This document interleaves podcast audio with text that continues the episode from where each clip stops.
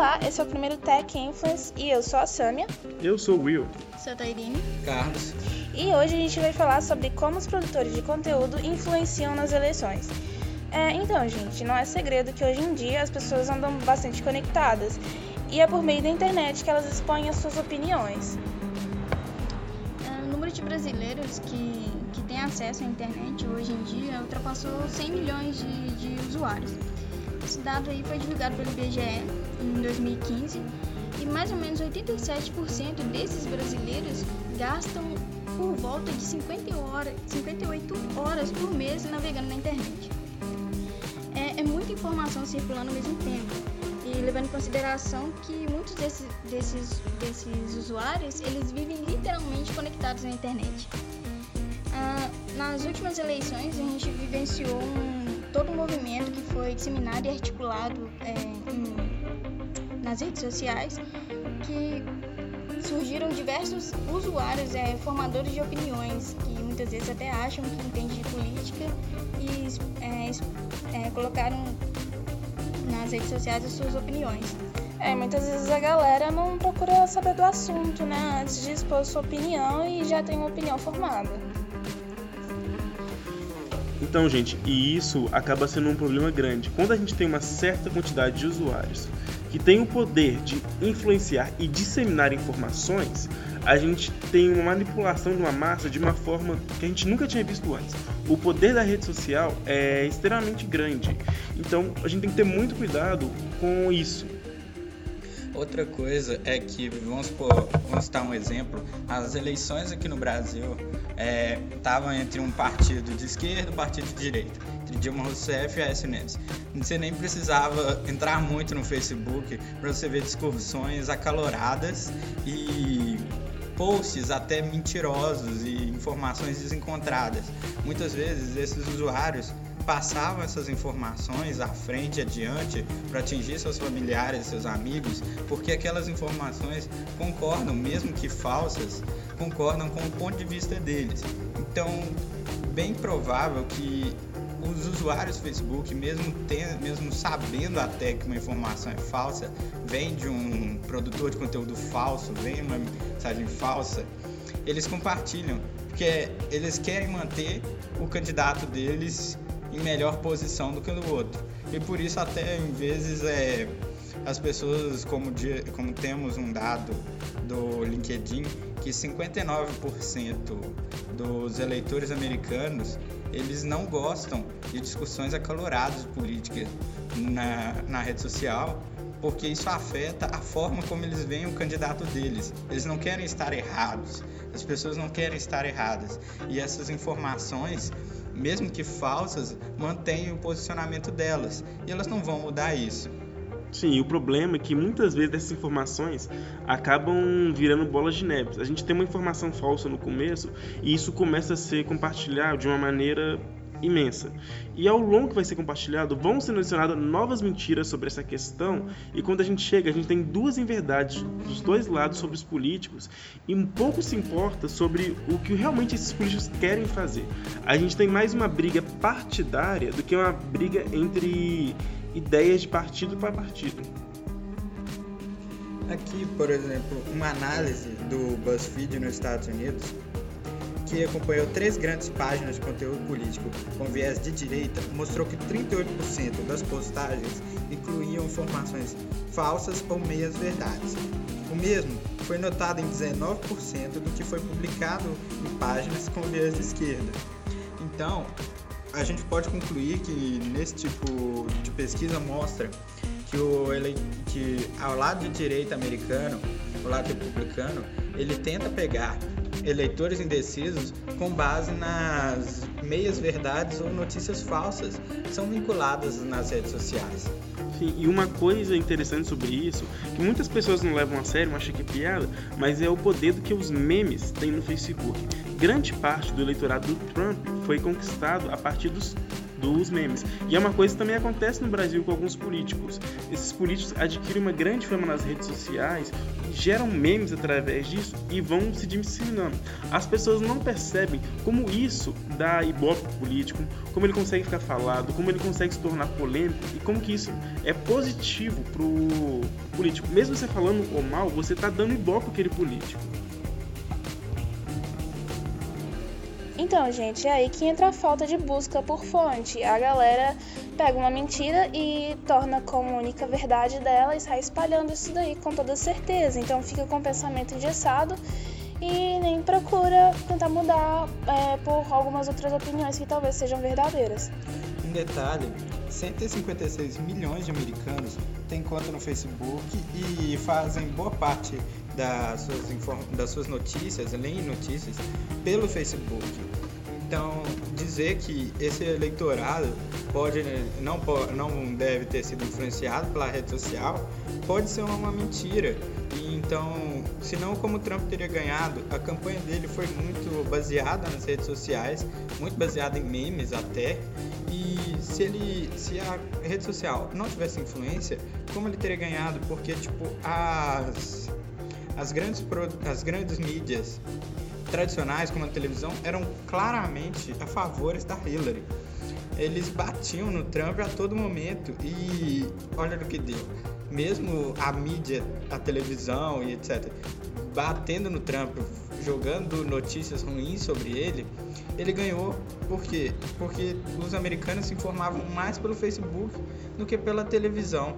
Então, apesar das mídias tradicionais não reconhecerem, o Facebook hoje tem uma grande importância, tem uma grande influência sobre o eleitorado e que merece atenção, tanto por parte dos políticos, como alguns já fazem, como por parte das grandes vias de notícia, como os jornais, eles passarem a trabalhar nas redes sociais, tentando passar informações corretas para esse tipo de usuário, para esse tipo de eleitor, para que ele não fique compartilhando informações falsas e mentirosas, até sobre um candidato, sobre pesquisas falsas ou sobre notícias que geralmente são revoltantes e animadoras, para que o usuário compartilhe elas sem um mínimo de noção, sem um mínimo de questionamento.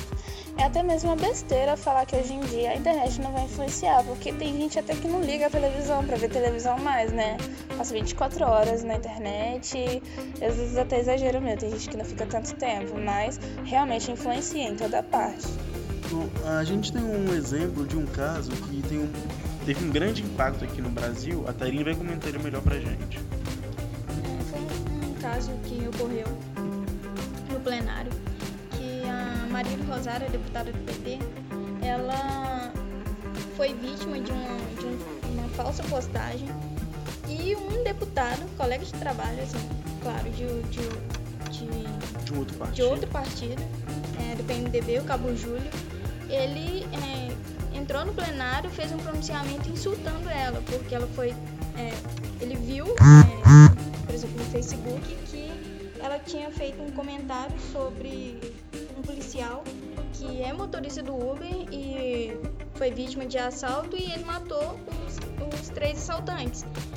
E nesse comentário falso, falavam que ela deu a entender que era melhor o policial ter morrido ao invés dos 3 assaltantes, ou seja, que apenas uma família estaria lamentando a perda.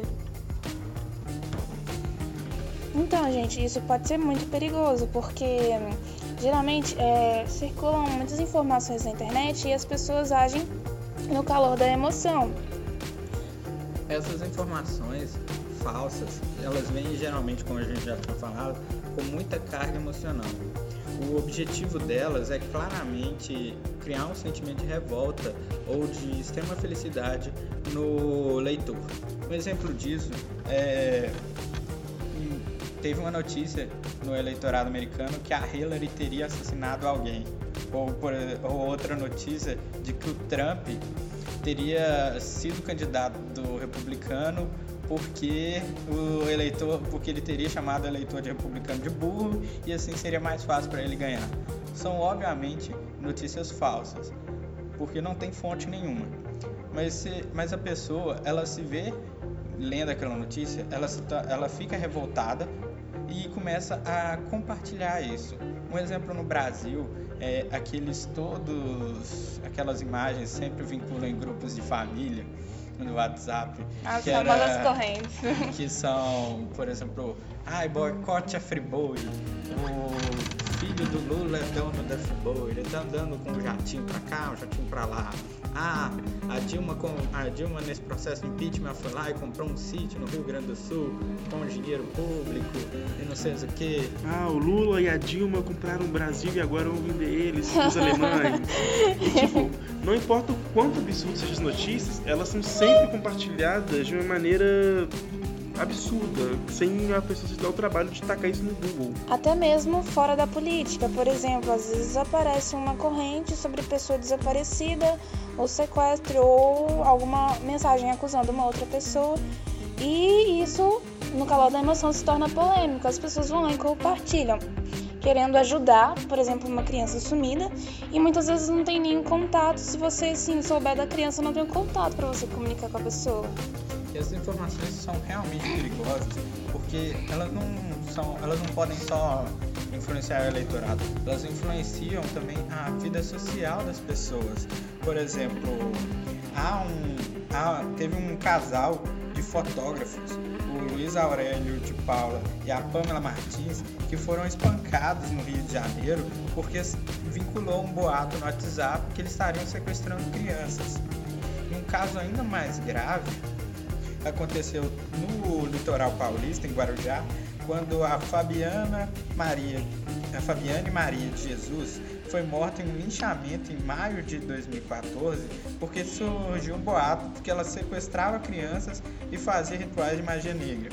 Então, você vê que no Brasil e tanto lá fora, essas notícias falsas, elas influenciam a vida social das pessoas.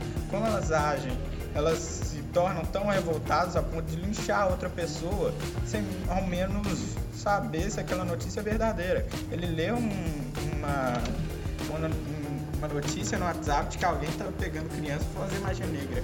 Ele vai lá, mora ali perto de mim. Bora juntar uma multidão furiosa, igual se estivéssemos na Idade Média. Peguem suas tochas e seus garfos. Forcados. E vamos atrás. E muitas vezes a pessoa que compartilhou isso, ela está compartilhando porque ela acha que ela está fazendo bem. Mas por trás tem alguém querendo realmente manipular aquela massa. Já pensou que, por exemplo, alguém poderia ter espalhado uma notícia ruim sobre você ou sobre alguém da sua família porque simplesmente ela não gosta da pessoa, ou não gosta de você, ou não gosta do seu familiar, e consequentemente ele junta uma massa para atacar essa pessoa e causar mal a ela, como a gente pode ver, chega a vias de fato ser ruim e chega a ser mortal até. Muitas vezes eles não dão a oportunidade da pessoa se explicar. Isso foi abordado numa série na Netflix, que está bem famosa, Os 13 Porquês, que a internet é usada para o bullying, e então são disseminadas informações falsas sobre a pessoa, isso acaba destruindo a vida da pessoa e ela não tem nem chance de se explicar. E essa questão social também, a gente tem um belo exemplo, é o crescimento da xenofobia na Europa, com a questão da imigração. Por exemplo, a gente teve um evento importante, tanto econômico, tanto diplomático, que foi a saída do Reino Unido da União Europeia. Só que isso teve...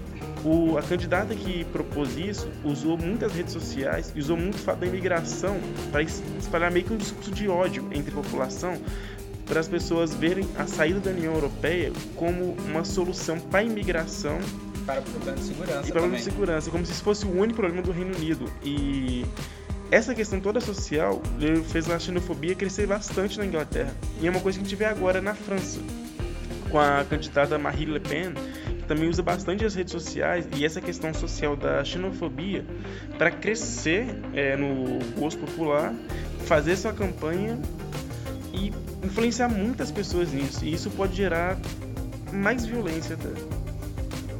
Então, gente, para não estender muito esse podcast, a gente vai encerrar essa parte aqui, mas a principal mensagem que a gente queria deixar é que... verifiquem as fontes, gente. Tenham bom senso, porque tem muitas notícias aí que são falsas. E assim, vocês podem estar correndo perigo ou colocando a vida dos outros em perigo. Ou acabar elegendo Trump. Nossa. Ou criando notícias falsas sem querer. Então, pense bem ou analise bem a notícia antes de compartilhar. Então, gente, muito obrigado. Esse foi o primeiro podcast do Tech Influence. Nos veremos com certeza no segundo podcast. Falou. Tchau, tchau.